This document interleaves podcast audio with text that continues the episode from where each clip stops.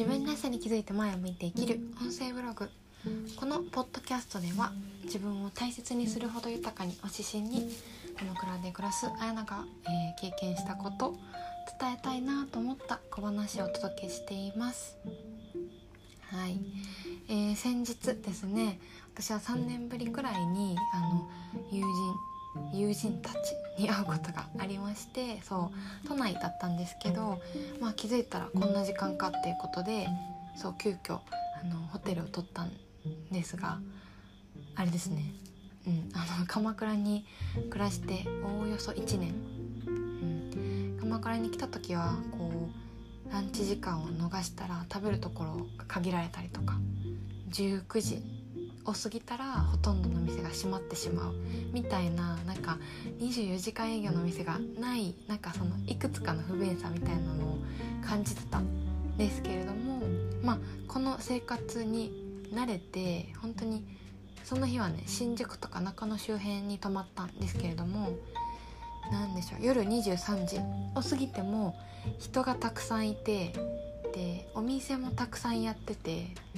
なんだかこう不思議な感じだったんですよ。あれ皆さん寝ないのかなみたいな。そう。なのでいつの間にかこう鎌倉の生活がスタンダードになりつつあることに気づいた、えー、そんな夜だったんですけれども。はい。あの今日もですね前回に続いて片付けから私が思うこと本編っていうことで本を手放せないでいる方に伝えたい2つのことみたいなタイトル長いですね。そう。お伝えできたらと思ってます。で前回に引き続きこの音声をお届けする理由なんですけど、まあ、片付けにあの向き合う時間っていうのをとっていて何に囲まれて生きていきたいかとか、まあ、自分の価値観ってことを知ることができるんだっていうところからあこの人はこうなんだとか自分はどうかなみたいに自分のことご自身のことをこう考えるきっかけになったら嬉しいなと思ってお話しします。はいで、えー、今回は本本なんですけどいやー皆さんどうですかね？本の片付けって得意でしょうか？あのー、個人的にえっ、ー、とそうそうアメリカで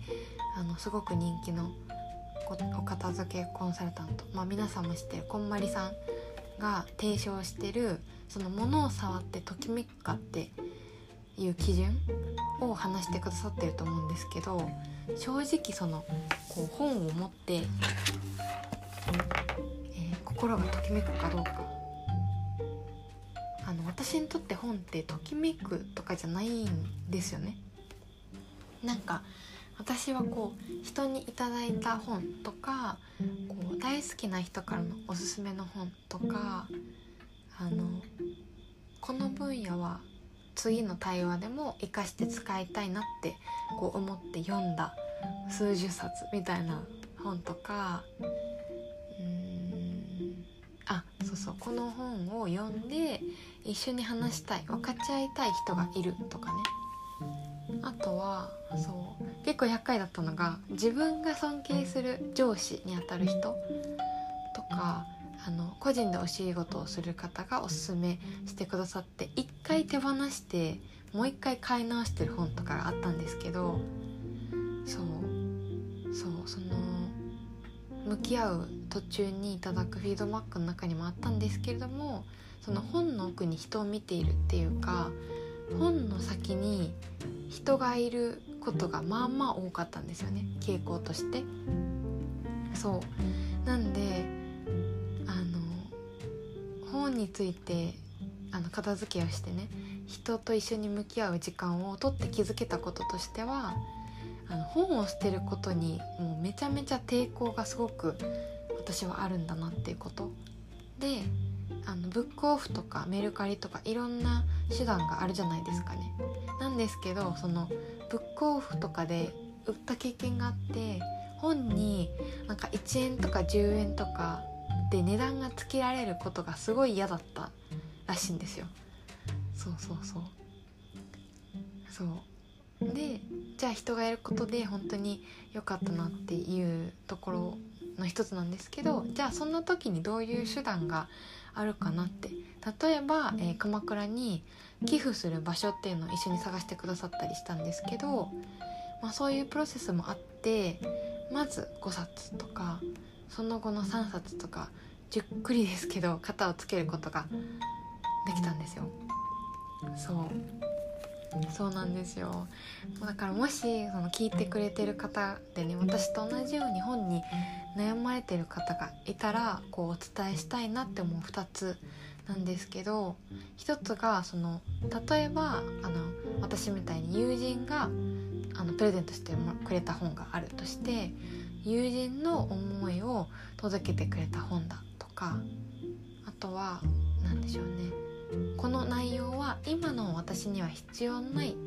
と教えてくれた本とかなんかその読み終えることができなかったとしてもそう手にした時の役割を果たしているかもしれないっていう視点。うん。そう。そして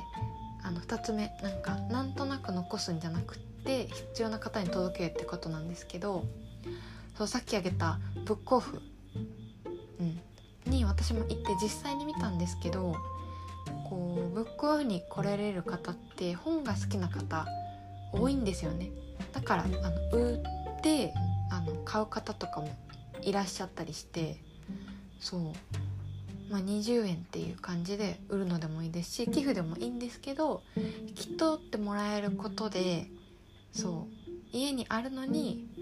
触れられない読まれない存在になるよりも本当にその本が必要な方に届いた方が本にとってもいいしこう私自身も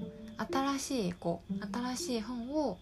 迎えられたりしやすかったりする、うん、いや実際そうだなって思ったんですよね。そう。